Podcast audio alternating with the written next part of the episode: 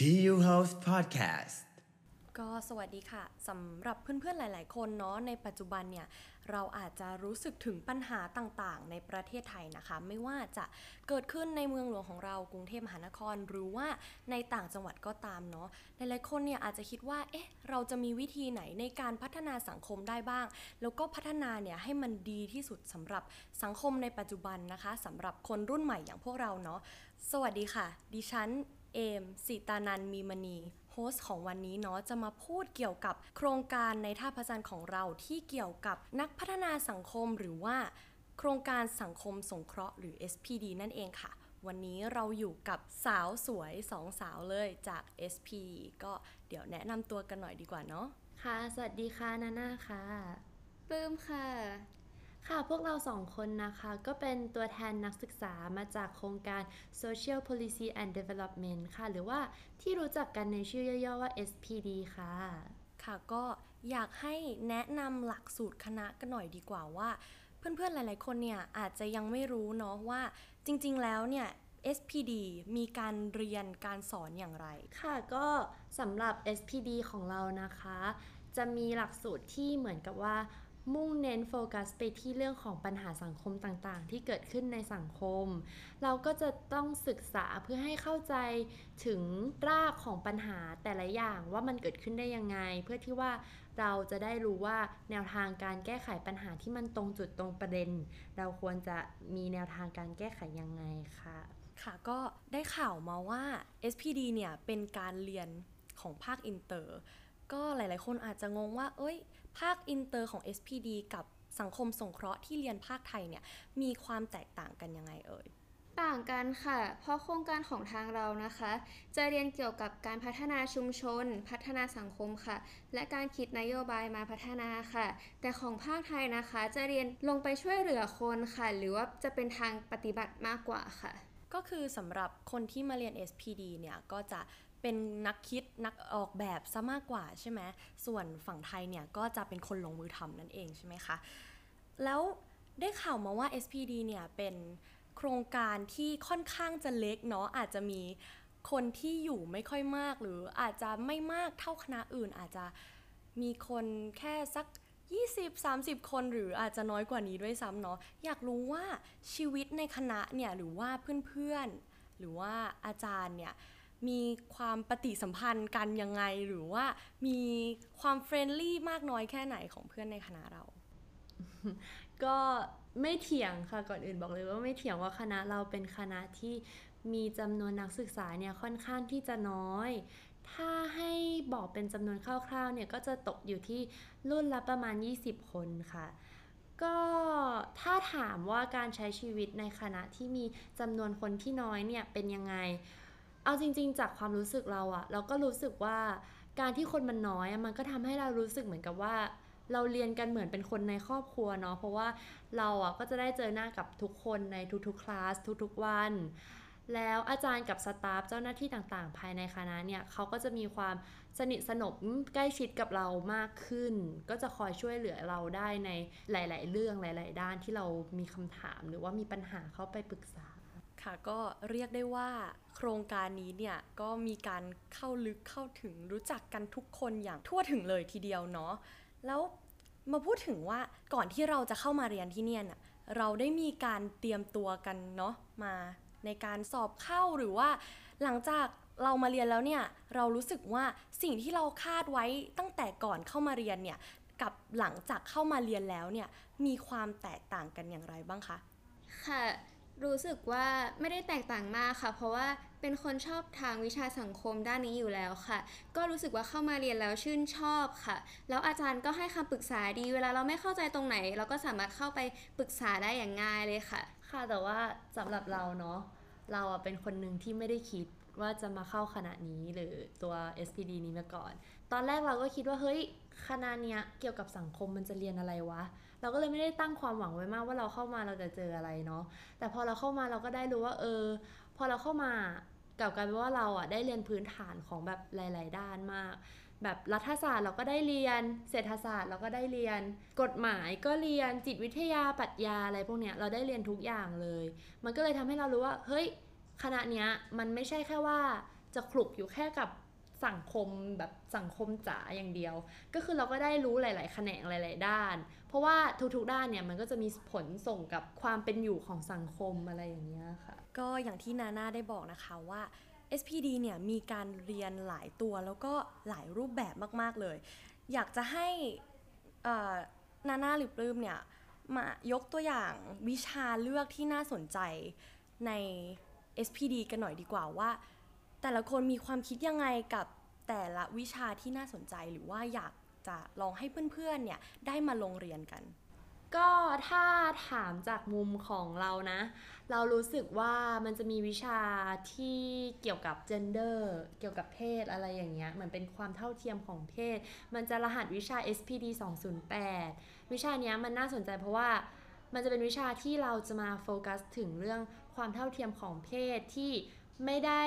ลำเอียงไปทางเพศใดเพศหนึ่ง อีกทั้งเรายังได้มีการเรียนรู้เกี่ยวกับเพศทางเลือกต่างๆ ภายในวิชาด้วยอืม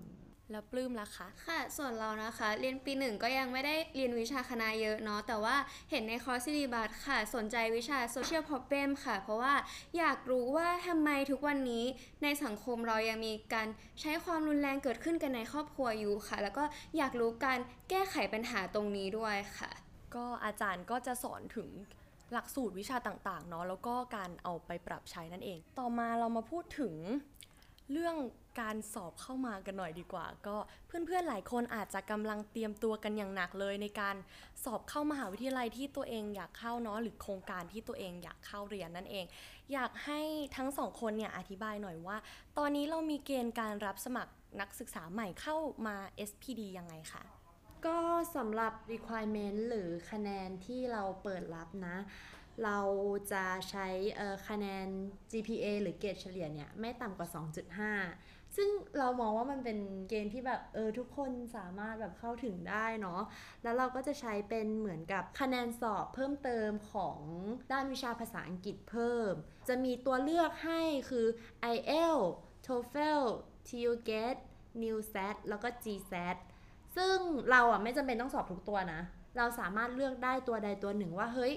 เราสอบอันนี้ได้ เราได้คะแนนอันนี้ดี เราก็สามารถเลือกมายื่นได้เลยตัวใดตัวหนึ่งค่ะ แล้วนอกจากเกณฑ์พวกนี้แล้วเนี่ย คิดว่า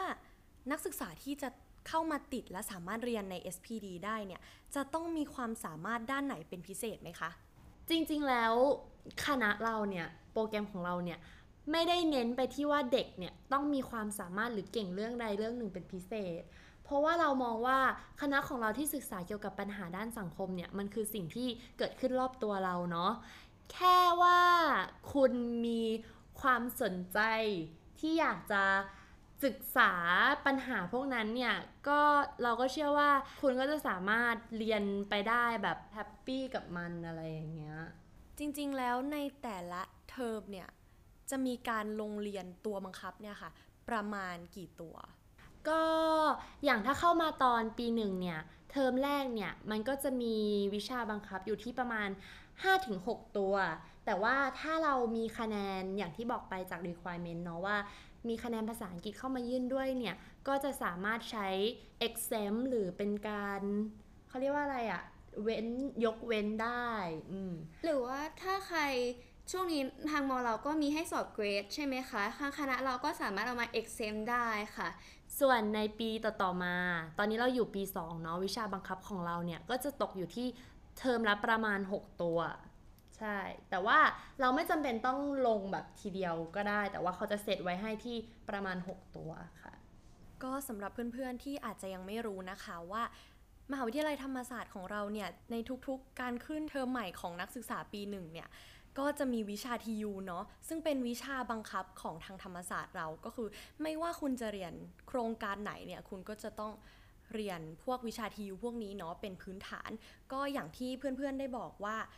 การมีคะแนนภาษาอังกฤษ หรือว่าคะแนนอื่นๆเนี่ยก็สามารถทำให้เราเนี่ยมายกเว้นวิชาพวกนั้นได้นั่นเองนะคะ อยากจะรู้ว่าสำหรับ SPD เนี่ยที่เขาบอกว่าสังคมเนี่ยอาจจะมีความแตกต่างจาก คณะอื่นหรือว่าโครงการอื่นเนี่ยอยากรู้ว่าเรามีอะไรที่เด่นๆที่พอพูดถึงโครงการนี้แล้วเนี่ยคือ SPD แน่นอนเลย ก็ถ้าถามเรื่องจุดเด่น ตัวเราเนี่ยมองว่าคณะของเราเนี่ยจะมีจุดมุ่งเน้นของการสอนนักศึกษาเนี่ย ให้เจาะลึกถึงปัญหาแต่ละอย่างได้แบบได้อย่างละเอียด ก็คือคณะเราจะเป็นคณะที่สร้างบัณฑิตให้มีความสามารถในการวิเคราะห์ปัญหา และวางแผนการจัดบริการอย่างเป็นระบบและริเริ่มสร้างสรรค์ค่ะ ค่ะก็เรามาพูดถึงเรื่องอาหารการกินกันหน่อยดีกว่าเนาะก็อย่างที่หลาย ๆ คนอาจจะรู้ว่า ในท่าประจันของเราเนี่ยมีอาหารการกินที่หลากหลายมากๆเลย ไม่ว่าจะเป็นท่าประจันท่าพระอาทิตย์หรือว่าวังหลังอะไรอย่างนี้ อยากจะรู้ว่า SPD เนี่ยมีอะไรไปสู้เขาได้บ้างคะเนี่ยคณะเรานะคะจะไม่ได้มีโรงอาหารเป็นของตัวเองค่ะ แต่ว่าคณะเรานะคะมีคาเฟ่อยู่ข้างคณะเลยค่ะ ก็เลยคิดว่าน่าจะพอสู้ได้มากกว่าโรงอาหารค่ะ นอกจากนี้นะคะ คณะของเราเนี่ยเป็นคณะที่อยู่ใกล้ประตูทางออกใช่ไหมสำหรับเพื่อนๆ คนไหนที่อยากจะสั่ง Grab หรือสั่ง Line Man มาส่งอาหารเนี่ยมันก็ไม่ใช่เรื่องยากเลยค่ะสำหรับพี่ๆ Grab ทั้งหลายที่จะมาส่งอาหารให้เราค่ะก็สำหรับเพื่อนๆนะคะที่เป็นห่วงเรื่องปัญหาการกินนะคะ ก็ไม่ต้องห่วงเลยเพราะว่า SPD เนี่ยนอกจากจะมีคาเฟ่กาแฟขนมให้เราแล้วเนี่ยยังมีพี่แกร็บที่อาจจะมาส่งได้ถึงหน้าตึกเลยทีเดียวนั่นเองเนาะแล้ว พูดถึงชีวิตแฮงเอาท์กันหน่อยดีกว่า หลังเลิกเรียนอย่างเงี้ย ส่วนใหญ่เด็ก SPD เขาทำอะไรกันนะคะ ค่ะ คณะของเรานะคะ จะไม่ค่อยออกไปเที่ยวกันสักเท่าไหร่ค่ะ ส่วนใหญ่นะคะ เพื่อนทุกคนก็จะช่วยกันเรียนค่ะ แล้วพอติวหนังสืออะไรกันเสร็จนะคะ ก็จะไปกินข้าวกันที่เซ็นทรัลปิ่นเกล้าค่ะ อ๋อ แล้วพูดถึงกิจกรรมในคณะอย่างนี้ มีกิจกรรมรับน้องหรือว่าการเตรียมตัวอะไรสำหรับเพื่อนๆที่อยากเข้า SPD ไหมคะ ก็สำหรับกิจกรรมภายในหลักสูตรของเรานะคะ เราก็จะมีเหมือนเป็นค่ายรับเพื่อนใหม่ของออนักศึกษาภายในโครงการ ก็คือจะมีช่วงก่อนเปิดเทอมเนี่ยประมาณ 2-3 สัปดาห์ ส่วนพอเข้ามาแล้วเนี่ย พอเราเรียนไปได้ เทอมนึงเนี่ยเราก็จะเริ่มจัดกิจกรรมค่ายอาสากัน ซึ่งปีนี้เป็นปีแรกของค่ายอาสาของเรา ถ้าเพื่อนๆคนไหนที่สนใจเข้ามาเป็นนักศึกษาของโครงการเราเนี่ยก็จะได้เป็นรุ่นที่ 2 กันเลยนะคะ นอกจากนี้เนี่ยเราก็ยังจะมีกิจกรรมหนึ่งนั่นก็คือกีฬาสารสัมพันธ์ ระหว่าง SPD กับสังคมสงเคราะห์ค่ะ ก็คือเรียกได้ว่ากิจกรรมของ SPD เนี่ยเขามีให้เต็มเปี่ยมกันเลยทีเดียวเนาะสำหรับสายกิจกรรมนั่นเอง แต่ว่า ในช่วงเวลาที่เรากำลังอัดกันอยู่เนี่ยนะคะ เป็นช่วงเวลาของการสอบ final กันเลยทีเดียว เรียกว่าทุกคนกำลังหนักหนากับการอ่านหนังสือเพื่อเตรียมสอบเนาะอยากจะให้บอกนิดนึงว่าในขณะนี้เนี่ยเรามีการเตรียมสอบสำหรับ final ของเรายังไง ยากไหมหรือว่ามีอะไรที่จะต้องอ่านเป็นพิเศษไหมคะ ค่ะ ก็แน่นอนอยู่แล้วค่ะ ก็ต้องยากแต่ว่า เราก็สามารถทำได้ค่ะ เพราะว่าอย่างที่บอกไปนะคะว่าอาจารย์ในคณะเรานะคะให้ความเป็นกันเองกับเด็กมากเลยค่ะ ถ้าเราไม่เข้าใจตรงไหนหรือว่าสงสัยตรงไหนก็สามารถเข้าไปสอบถามได้เลยค่ะ ก็เลยไม่ใช่เป็นเรื่องยากแล้วค่ะ แล้วก็ทุกคนก็สามารถทำได้ค่ะ แล้วพูดถึงที่การเรียนการสอบอย่างเงี้ยค่ะ เราเรียนเป็นภาษาอังกฤษเนาะภาคอินเตอร์ แล้วสำหรับการสอบเนี่ยก็คือ จะเป็นรูปแบบประมาณไหนหรอคะ หรือว่าจะเป็นภาษาไทยบ้างไหมก็เอาความจริงกันเลยเนาะเราจะเจอเป็นภาษาอังกฤษหมดเลยค่ะ แต่ว่าไม่ใช่เป็นภาษาอังกฤษที่เฉพาะทางหรือยากจนเกินไป เป็นภาษาอังกฤษทั่ว ๆ ไปที่เราเจอกันในชีวิตประจำวันนี่แหละค่ะ ส่วนรูปแบบของการสอบเนี่ยจะขึ้นอยู่กับอาจารย์ ว่าอาจารย์จะตกลงกับนักศึกษาภายในคลาสเรียนยังไง แต่ว่าส่วนมากที่เราจะ เจอเนี่ยก็มักจะเป็นในรูปแบบของเอเซ่เนาะแต่ว่าเขาจะไม่ได้กำหนดให้เราต้องเขียนเอเซ่ที่ยาวจนเกินไป ขอแค่ว่าสามารถตอบคำถามได้ตรงประเด็นตามคำถามก็ก็พอแล้วค่ะอ่าแล้วก็มาถึงคำถามที่เพื่อนๆหลายๆ คนเนี่ยอาจจะอยากรู้ว่าหลังจากเข้ามาเรียนที่ SPD แล้วเนี่ย คิดว่าหลังจากจบไปเนี่ยเป็นบัณฑิตแล้ว เราจะเอาความรู้ที่เรียนเนี่ยไปประยุกต์ใช้ได้อย่างไร หรือว่าอาจจะสามารถทำอาชีพอะไรในอนาคต ก็สำหรับ SPD นะคะ โครงการของเราเนี่ยจะศึกษาเจาะตรงไปที่เรื่องของนโยบายสังคมและการพัฒนา ผู้ที่จบจากโครงการของเราไปเนี่ยก็จะสามารถประกอบได้หลายอาชีพมากค่ะ ไม่ว่าจะเป็นนักวิเคราะห์นโยบายและแผน นักสวัสดิการแรงงาน ผู้จัดบริการสังคม นักพิทักษ์สิทธิ พวกนี้แล้วก็ที่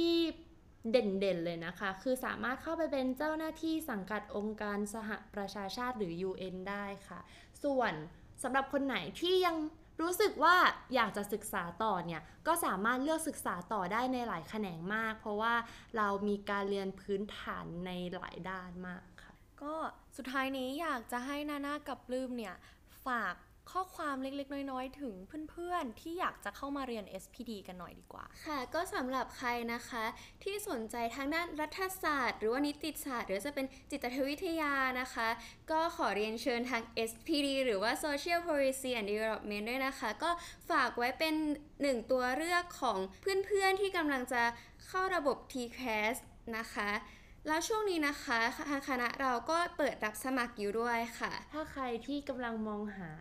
คณะที่จะเข้าอยู่และยังไม่สามารถตัดสินใจได้เนี่ย ก็ขอฝากคณะเราไว้เป็น choice หนึ่ง choice เพื่อที่ว่าเราจะได้เข้ามาเป็นครอบครัวเดียวกันค่ะ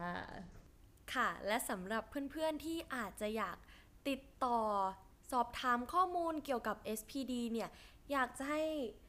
ทั้งสองคนบอกหน่อยว่าเขาเพื่อนๆสามารถติดต่อทางไหนได้บ้าง หรือว่าอาจจะมีโซเชียลมีเดียเล็ก ๆ น้อยๆหน่อยไหมคะก็สำหรับใครที่อยากจะติดตามข้อมูลเพิ่มเติมเนี่ย ก็สามารถติดตามได้ 2 ช่องทางด้วยกันนะคะ ก็คือ 1 ที่แฟนเพจ Facebook Social Policy and Development ธรรมศาสตร์ University ค่ะ ส่วนอีกช่องทางหนึ่งก็คือสามารถเข้าไปดูข้อมูลได้ภายในเว็บไซต์ SPDTU ได้เลยค่ะ